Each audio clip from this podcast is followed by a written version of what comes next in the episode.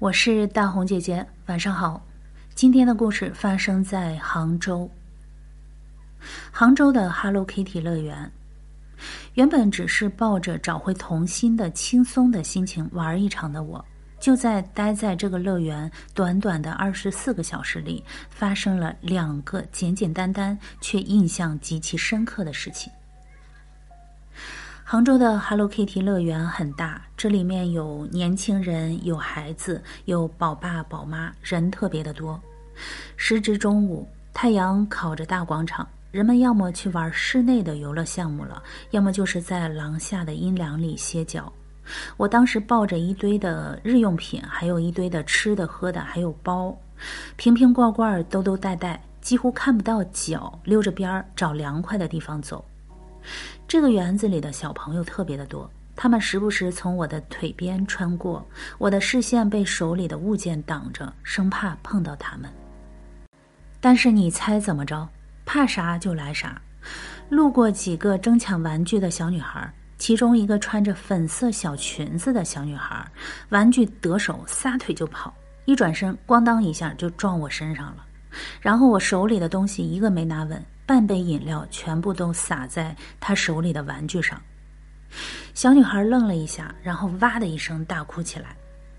我就手足无措的站在那个地方，心想：哭就对了，好不容易拿到的玩具还没捂热乎呢，就这么着被一个不速的阿姨给弄脏了。要我是她，我也得哭。孩子的妈妈闻声赶过来，面带不悦之色。我一边道歉一边说：“别哭了。”阿姨给你洗洗好不好？要不再给你买一个新的。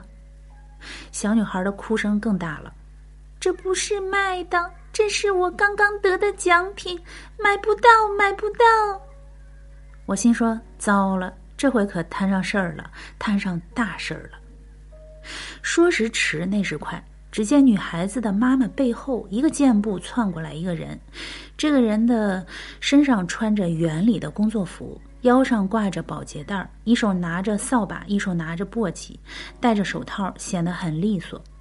他摘下手套，蹲下身，对小女孩轻声地说：“哥哥刚才也得了一个这样的奖品，只要你答应我不哭了，哥哥就把自己的那个送给你，好不好？”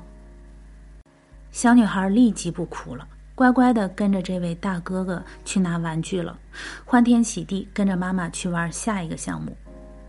等我反应过来，小哥哥人已经不见了。第二天，我又在园子里遇到了他，远远地观察了他一会儿。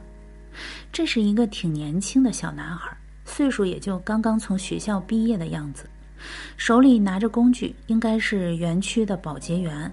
整齐的工作服上，领口和袖口镶着粉色的边儿，衬得他格外的年轻，也格外的帅气。